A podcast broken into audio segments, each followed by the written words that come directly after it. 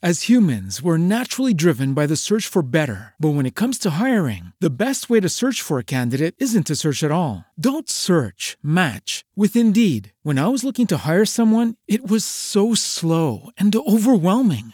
I wish I had used Indeed. If you need to hire, you need Indeed. Indeed is your matching and hiring platform with over 350 million global monthly visitors, according to Indeed data, and a matching engine that helps you find quality candidates fast. Ditch the busy work. Use Indeed for scheduling, screening, and messaging so you can connect with candidates faster. And Indeed doesn't just help you hire faster. 93% of employers agree Indeed delivers the highest quality matches compared to other job sites, according to a recent Indeed survey. And listeners of this show will get a $75 sponsored job credit to get your jobs more visibility at Indeed.com slash podcast. That's Indeed.com slash podcast. Terms and conditions apply.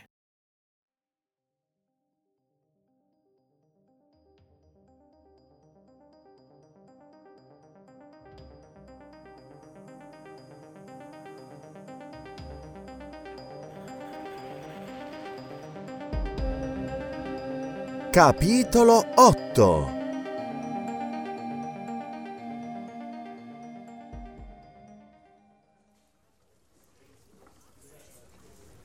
Avvenimenti del genere non potevano certo calmare le paure degli abitanti di Worst. Ora non c'era più da dubitarne. Non erano state vane minacce quelle che la bocca d'ombra, come direbbe il poeta, aveva fatto udire ai clienti del Roy Mattias. Nick Deck, colpito in modo inesplicabile, era stato punito della sua disobbedienza e temerarietà. Non era un avvertimento rivolto a tutti coloro che fossero tentati di seguire il suo esempio? Divieto formale di cercare di introdursi nel castello dei Carpazzi. Ecco che cosa bisognava dedurre da questo deplorevole tentativo. Chiunque avesse tentato di ripeterlo avrebbe rischiato la vita. Certissimamente se la guardia fosse riuscita a superare la cortina, non sarebbe mai più riapparso al villaggio. Ne consegue che a Werst lo spavento fu più completo che mai, e così a Vulcan e in tutta la valle dei due Sil. Si parlava addirittura di abbandonare il paese. Alcune famiglie zigane cominciavano già ad emigrare, anziché soggiornare nelle vicinanze del castello. Ora, che serviva di rifugio ad esseri soprannaturali e maligni, era assai più di quanto il temperamento pubblico potesse sopportare. Non rimaneva altro che andarsene verso qualche altra regione del comitato, a meno che il governo ungherese non si decidesse a distruggere l'inaccessibile rocca. Ma il castello dei Carpazi poteva venire distrutto solo con i mezzi che gli uomini hanno a loro disposizione? Durante la prima settimana di giugno nessuno si avventurò fuori del villaggio, nemmeno per dedicarsi ai lavori dei campi. Il più piccolo rumore di zappa non poteva forse provocare l'apparizione d'un fantasma nascosto nelle viscere della terra? Il vomere dell'aratro, scavando il solco, non avrebbe forse fatto volar via bande di vampiri? Dove si fosse seminato il frumento, non sarebbero nate spighe di demoni? È quanto non mancherebbe di succedere, diceva il pastore Frick in tono convinto. E per conto suo si guardava bene dal tornare con le pecore nei pascoli del Sil. Il villaggio era in tal modo terrorizzato. Il lavoro dei campi era completamente abbandonato. Tutti se ne stavano in casa con porte e finestre sbarrate Mastro Colz non sapeva come fare per far tornare nei suoi amministrati quella fiducia che egli stesso del resto non aveva. Decisamente, il solo mezzo era di andare a Kolosvar e reclamare l'intervento delle autorità. Ed il fumo riappariva ancora in cima al camino del mastio? Sì, più volte il cannocchiale permise di vederlo in mezzo ai vapori che vagavano sull'altopiano di Orgal. E una volta venuta la notte, le nubi non assumevano forse una tinta rossastra simile al riflesso di un incendio? Sì, e si sarebbe detto che delle volute infiammate turbinassero sopra il castello. E quei muggiti, che avevano tanto spaventato il dottor Patak, si propagavano attraverso i boschi del Plesa con grande spavento degli abitanti di Werst? Sì, o almeno, nonostante la distanza, i venti del sud-ovest portavano terribili brontolii che gli echi del colle ripercuotevano. Inoltre, stando a quella gente sconvolta, si sarebbe detto che il terreno fosse agitato da fremiti sotterranei, come se nella catena dei Carpazi si fosse ridestato un antico cratere. Ma forse c'era una buona parte d'esagerazione in ciò che gli abitanti di Werst credevano di vedere e di sentire. Ad ogni modo, si erano verificati dei fatti positivi, tangibili, bisognava convenirne, e non c'era più modo di vivere in un paese così straordinariamente agitato. Era naturale che la locanda del Roy Mattias continuasse a venir disertata. Un lazzaretto in tempo di epidemia non sarebbe stato più abbandonato. Nessuno aveva l'ardire di varcarne la soglia e Jonas si chiedeva se non sarebbe stato obbligato a chiudere l'esercizio per mancanza di clienti, quando l'arrivo di due viaggiatori venne a modificare quello stato di cose. Nella sera del 9 giugno, verso le 8, il saliscendi dell'uscio fu sollevato dall'esterno, ma la porta, sprangata dal di dentro, non si aprì. Jonas, che si era già ritirato nel suo abbaino, si affrettò a scendere. Alla speranza di trovarsi davanti un avventore si univa la paura che questo avventore fosse qualche spettro maligno al quale non avrebbe potuto rifiutare vitto e alloggio. Jonas si mise quindi a parlamentare prudentemente attraverso l'uscio chiuso. Chi è? chiese. Due viaggiatori. Vivi? Vivissimi. Ne siete sicuri? Tanto vivi quanto si può esserlo, signor locandiere, ma che finiranno col morire di fame se avrete la crudeltà di lasciarci fuori. Jonas si decise a tirare i catenacci e due uomini varcarono la soglia della sala. Come furono entrati, loro prima cura fu di chiedere una camera a ognuno, poiché intendevano fermarsi a Werst 24 ore. Al lume della lampada, Jonas esaminò con grande attenzione i nuovi venuti e acquistò la certezza che erano proprio esseri umani. E che fortuna per il Roy Mattias! Il più giovane di quei viaggiatori dimostrava circa 32 anni. La figura alta, il viso nobile e bello, occhi neri, capelli castano scuri, barba tagliata elegantemente, aspetto fiero anche se un po' malinconico. Tutto indicava il gentiluomo e un locandiere osservatore come Jonas non poteva ingannarsi. Inoltre, quando chiese sotto quali nomi doveva registrare due viaggiatori, essi risposero. Il conte Franz de Telec, rispose il giovane, e la sua ordinanza Rozco. Provenienti da Craiova. Craiova è uno dei principali centri della Romania che confina con le province transilvaniche verso il sud della catena dei Carpazi. Franz de Telec era dunque di razza romena, cosa che Jonas aveva compreso di primo acchitto. Quanto a Rozco, uomo d'una quarantina d'anni, alto, robusto, con folti baffi, capelli a spazzola, pelo ispido, aveva un aspetto decisamente militare. Portava anzi sulle spalle lo zaino da soldato, fissato alle spalle mediante cinghie, e teneva a mano una valigetta leggera. Quello era tutto il bagaglio del giovane conte che viaggiava da turista, il più delle volte a piedi. Lo si vedeva da come era vestito, mantello arrotolato a bandoliera, berretto passamontagna in testa, giubbotto stretto in vita da un cinturone da cui pendeva una guaina di cuoio del coltello valacco, uose che si adattavano perfettamente a delle scarpe dalla suola larga e spessa.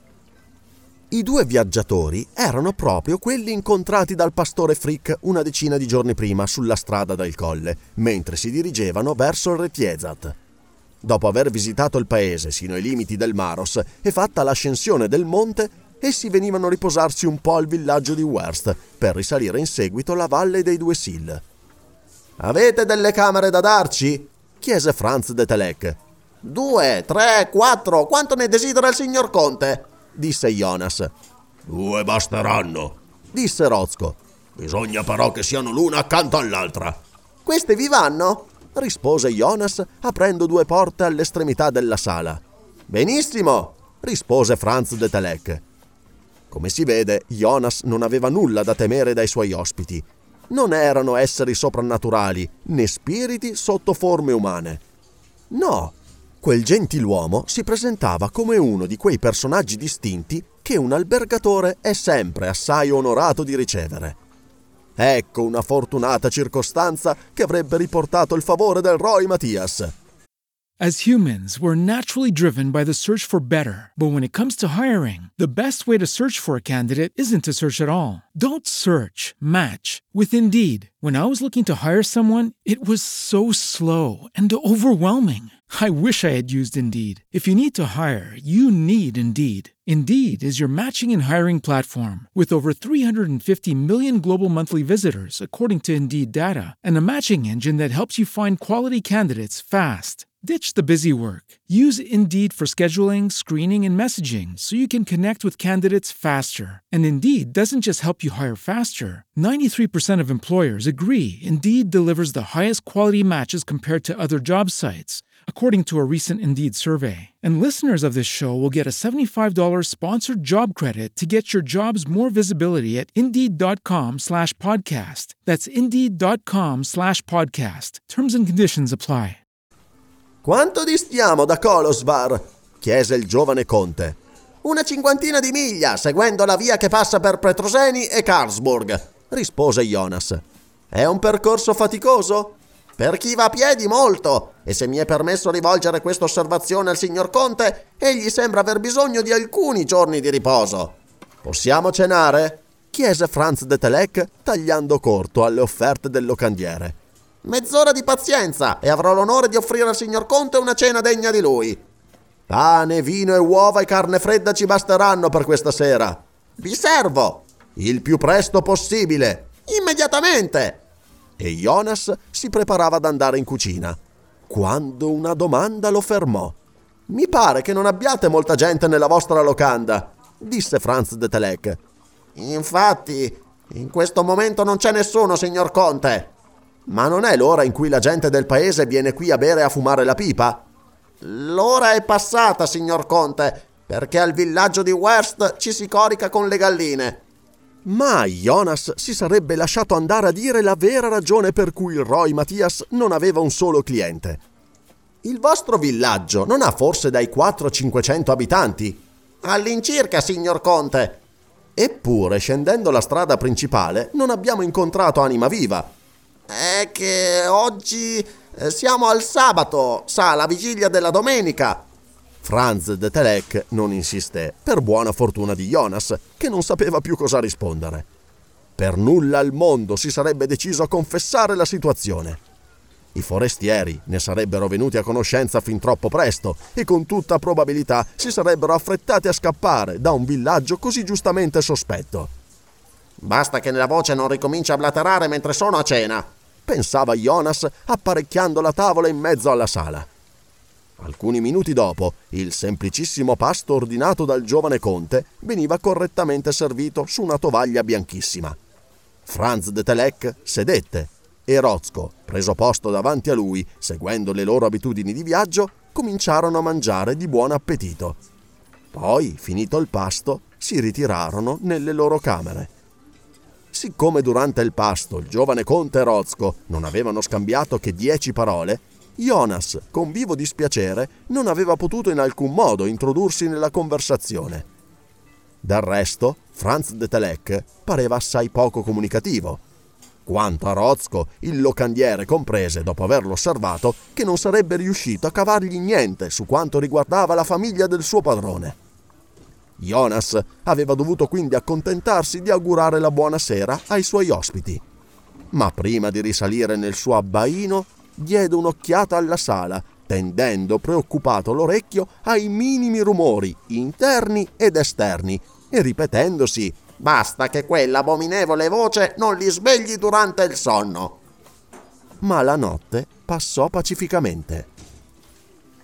Il giorno seguente, all'alba, la notizia che due viaggiatori erano scesi al Roy Mattias si diffuse e un gran numero di abitanti accorse davanti alla locanda. Molto stanchi per l'escursione del giorno precedente, Franz de Telec e Rozco dormivano ancora. Non era probabile che avessero l'intenzione di alzarsi prima delle sette o delle otto. Da ciò grande impazienza dei curiosi, che però non avrebbero avuto il coraggio di entrare nella sala finché i viaggiatori non avessero lasciato la loro camera. Finalmente, allo scoccare delle otto, apparvero tutti e due non era accaduto loro nulla di spiacevole. Si poté vederli andare e venire per la locanda. Poi si sedettero per la prima colazione. E ciò era rassicurante. Jonas, del resto, in piedi sulla soglia dell'uscio, sorrideva amabilmente, invitando i suoi antichi avventori a rendergli la loro fiducia. Dal momento che il viaggiatore che onorava della sua presenza il Roy Mattias era un gentiluomo, un gentiluomo rumeno, se non vi dispiace, e appartenente a una delle più antiche famiglie romene, che cosa c'era da temere dunque in così nobile compagnia? In breve avvenne che Mastro Colz, pensando che fosse suo dovere dar l'esempio, si arrischiò a fare atto di presenza. Verso le nove il Biro entrò alquanto esitante. Quasi subito fu seguito dal mastro Hermod, da tre o altri quattro frequentatori e dal pastore Frick. Quanto al dottor Patak, era stato impossibile deciderlo di accompagnarli. Rimetter piede nella locanda di Jonas? Mai! Neanche se mi si pagasse dieci fiorini la visita! aveva risposto Patak. Qui bisognerà fare un'osservazione non priva di una certa importanza. Se Mastro Colz aveva aderito a tornare al Roy Mattias, non era stato al solo scopo di soddisfare un sentimento di curiosità, né per il desiderio di mettersi in relazione col conte Franz de Telec. No, nella sua determinazione entrava in buona parte l'interesse. Nella sua qualità di viaggiatore, infatti, il giovane conte era obbligato a pagare una tassa di passaggio per sé e per la sua ordinanza. Ora, certo non lo si è dimenticato, queste tasse andavano direttamente in tasca al primo magistrato di Werst. Il Biro si presentò quindi ad avanzare, nei termini più convenienti, la sua richiesta e Franz de Telec, benché un po' sorpreso della domanda, si affrettò a soddisfarla. Offrì anzi a Mastro Colz e al maestro di sedere un momento alla sua tavola, ed essi accettarono, non potendo rifiutare un'offerta fatta con tanta cortesia. Jonas si affrettò a servire vari tipi di liquori, i migliori della sua cantina. Alcuni altri abitanti di Werst chiesero allora per loro conto un bicchierino. C'era così modo da credere che la vecchia clientela, per un momento dispersa, non avrebbe tardato a riprendere la strada del Roy Mattias. Dopo aver pagato la tassa dei viaggiatori, Franz de Telec desiderò sapere se era produttiva. Non tanto quanto vorremmo, signor Conte, rispose Mastro Colz. I forestieri visitano dunque raramente questa parte della Transilvania? Raramente, infatti. Eppure il paese merita di essere visitato. Ah, io sono del vostro stesso parere. Quanto ho visto, mi è sembrato degno di attirare l'attenzione dei viaggiatori. Dalla cima del Retiezat ho molto ammirato le valli del Sil, i villaggi che si vedono verso oriente e la cerchia di montagne che chiude nella parte posteriore la catena dei Carpazi. Sì, è molto bello, signor Conte, è molto bello. E per completare la vostra escursione vi invitiamo a fare l'ascensione del Paring. Temo di non averne il tempo, rispose Franz de Telec. Ah, ma basterebbe una sola giornata. Senza dubbio, ma io vado a Karlsburg e conto di partire domattina. Come? Il signor Conte penserebbe di lasciarci così presto? disse Jonas nel suo tono più grazioso. Non gli sarebbe certo dispiaciuto vedere i suoi ospiti prolungare la loro sosta al Roy Mattias. Bisogna! Del resto, a che cosa servirebbe il fermarmi? Vi assicuro che il nostro villaggio merita di trattenere per qualche giorno un turista, fece osservare Mastro Colz. Però mi pare assai poco frequentato, probabilmente perché i suoi dintorni non offrono nulla di interessante. Infatti, nulla di interessante, disse il Biro pensando al castello. No, nulla di interessante, ripeté il maestro. Oh, oh, fece il pastore Frick, al quale quell'esclamazione sfuggì involontariamente. E che occhiata gli lanciarono Mastro Colza e gli altri, e in particolare il locandiere. C'era bisogno di mettere uno straniero al corrente dei segreti del paese, svelargli ciò che accadeva sull'altipiano di Orgal, segnalare alla sua attenzione il castello dei Carpazzi. Forse non significava spaventarlo e fargli venire voglia di abbandonare subito il villaggio? E poi, quali altri viaggiatori avrebbero più voluto seguire la strada del colle di Vulcan per penetrare in Transilvania? Davvero il pastore non mostrava più intelligenza dell'ultima delle sue pecore. Ma sta zitto dunque, imbecille, sta zitto! gli disse a mezza voce Mastro Colz. Tuttavia, la curiosità del giovane conte era stata destata ed egli si rivolse direttamente a Frick, domandandogli che significavano quegli ho ho. Il pastore non era uomo da indietreggiare e in fondo forse pensava che Franz de Telek avrebbe potuto dare un buon consiglio da cui il villaggio poteva forse trarne vantaggio. Ho detto ho ho, signor conte, e non mi disdico. Nei dintorni di Werst c'è dunque qualche meraviglia da visitare? riprese il giovane conte. Qualche meraviglia? replicò Mastro Colz. No, no! Esclamarono tutti gli altri.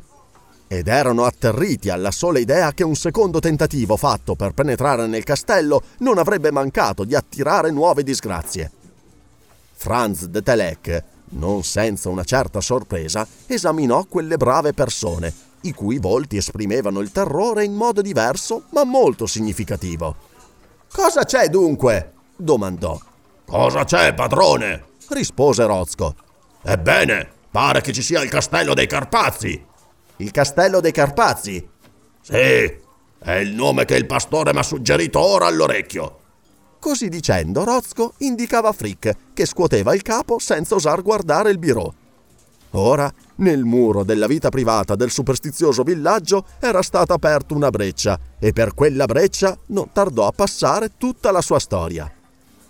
Mastro Colz, che aveva preso il suo partito, volle personalmente far conoscere la situazione al conte e raccontò tutto quanto concerneva il castello dei Carpazzi. Inutile dire che Franz de Telek non poté nascondere lo stupore che il racconto gli fece provare e il sentimento che gli suggerì. Benché poco versato nelle scienze, come tutti i giovani della sua condizione sociale che vivevano nei loro castelli in fondo alle campagne balacche, egli era uomo di buon senso. Credeva poco alle apparizioni e si beffava volentieri delle leggende.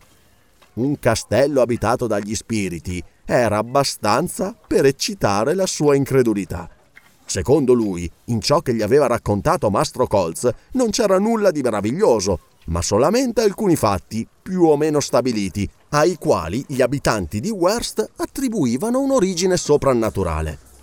As humans, we're naturally driven by the search for better. But when it comes to hiring, the best way to search for a candidate isn't to search at all. Don't search, match with Indeed. When I was looking to hire someone, it was so slow and overwhelming. I wish I had used Indeed. If you need to hire, you need Indeed. Indeed is your matching and hiring platform with over 350 million global monthly visitors, according to Indeed data, and a matching engine that helps you find quality candidates fast. Ditch the busy work. Use Indeed for scheduling, screening, and messaging so you can connect with candidates faster. And Indeed doesn't just help you hire faster. 93% of employers agree Indeed delivers the highest quality matches compared to other job sites, according to a recent Indeed survey. And listeners of this show will get a $75 sponsored job credit to get your jobs more visibility at Indeed.com slash podcast. That's Indeed.com slash podcast. Terms and conditions apply.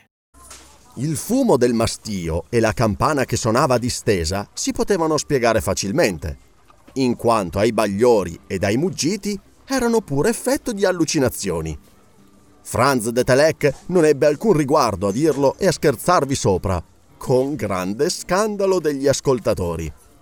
Ma signor Conte, gli fece osservare Mastro Colz, c'è dell'altro. Dell'altro? Sì, è impossibile penetrare nell'interno del castello dei Carpazzi. Davvero? La nostra guardia forestale e il nostro dottore che hanno voluto qualche giorno fa varcarne la cinta per il bene del villaggio hanno corso rischio di pagare caro il loro tentativo. E cos'è loro accaduto? chiese Franz de Telek in tono abbastanza ironico.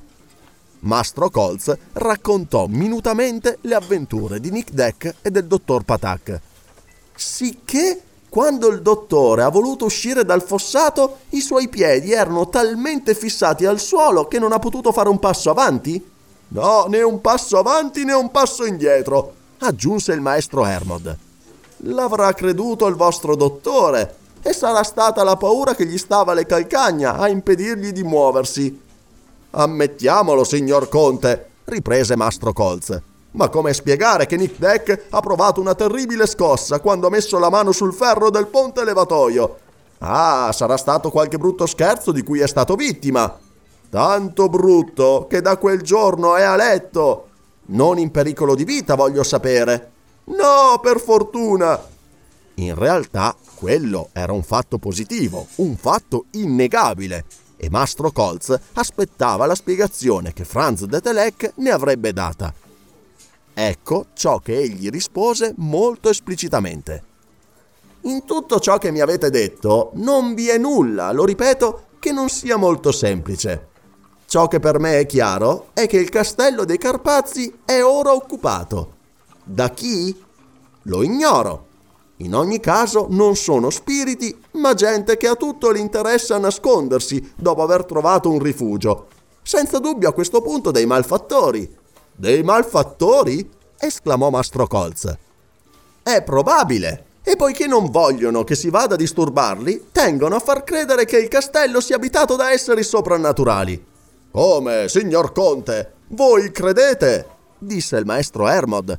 Io credo che questo paese sia molto e troppo superstizioso, che gli ospiti del castello lo sappiano e che si siano voluti premunire in questo modo da visite importune. Era verosimile che le cose fossero andate così, ma non ci si sorprenderà che nessuno di Wurst volesse ammettere tale spiegazione. Il giovane conte vide bene che non aveva minimamente convinto quell'uditorio, che non voleva lasciarsi convincere si accontentò quindi di aggiungere Signori, dal momento che non volete arrendervi alle mie ragioni, continuate pure a credere tutto ciò che vi piacerà sul castello dei Carpazi.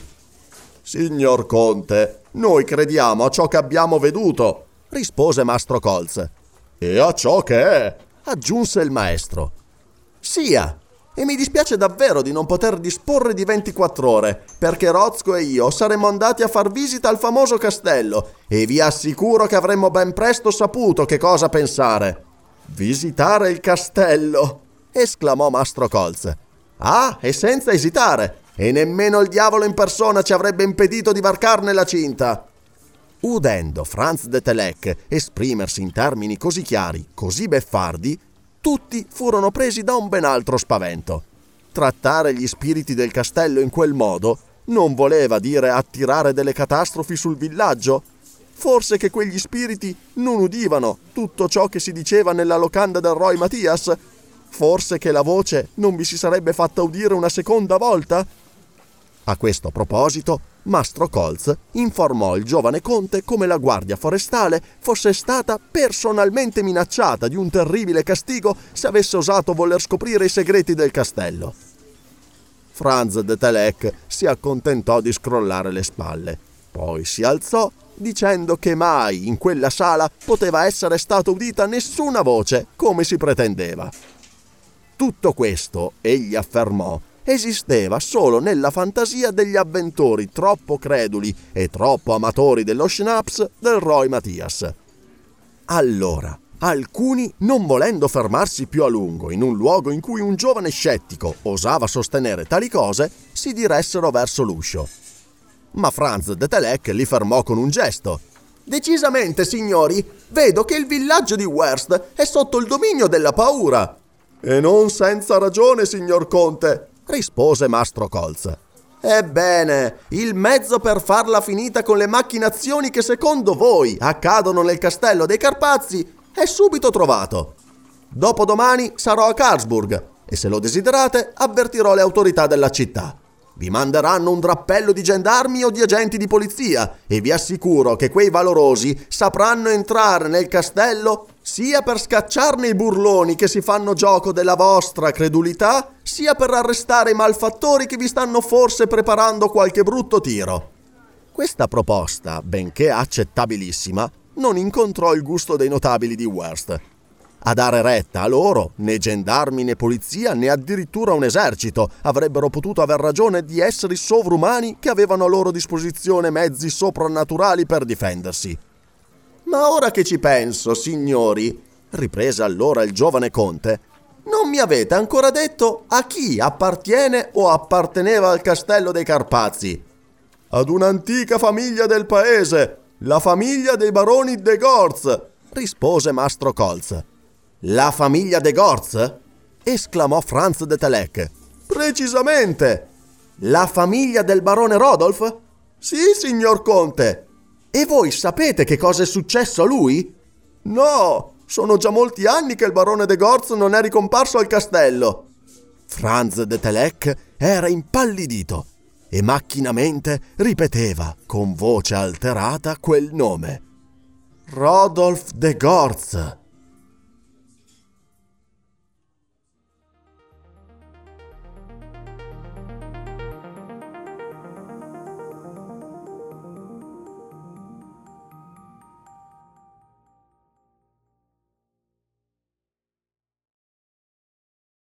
As humans, we're naturally driven by the search for better. But when it comes to hiring, the best way to search for a candidate isn't to search at all. Don't search, match with Indeed. When I was looking to hire someone, it was so slow and overwhelming. I wish I had used Indeed. If you need to hire, you need Indeed. Indeed is your matching and hiring platform with over 350 million global monthly visitors, according to Indeed data, and a matching engine that helps you find quality candidates fast. Ditch the busy work. Use Indeed for scheduling, screening, and messaging so you can connect with candidates faster. And Indeed doesn't just help you hire faster. 93% of employers agree Indeed delivers the highest quality matches compared to other job sites, according to a recent Indeed survey. And listeners of this show will get a $75 sponsored job credit to get your jobs more visibility at Indeed.com slash podcast. That's Indeed.com slash podcast. Terms and conditions apply.